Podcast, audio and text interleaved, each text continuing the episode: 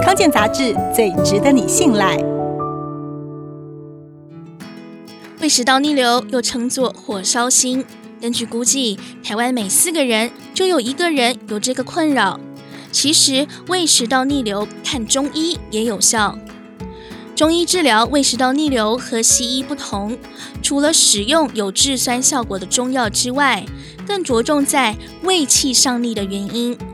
中医认为，人体消化吸收有赖肝、胆、脾胃的和谐运作，所以治疗的时候将重点放在恢复这些脏器的机能，以疏肝理气、和胃清热、降气化痰为主要方针。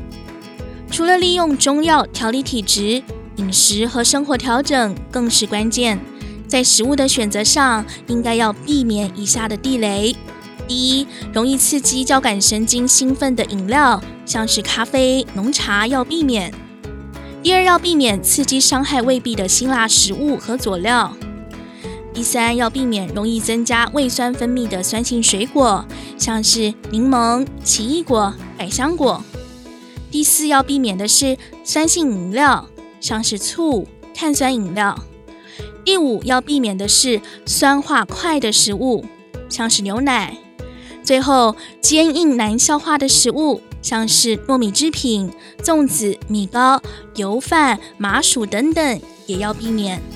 生活上也要留意放慢速度。现代人生活紧张，压力大，一心要多用多工，总是赶着要去做好某件事情，难免让肠胃蠕动变慢，消化也变差。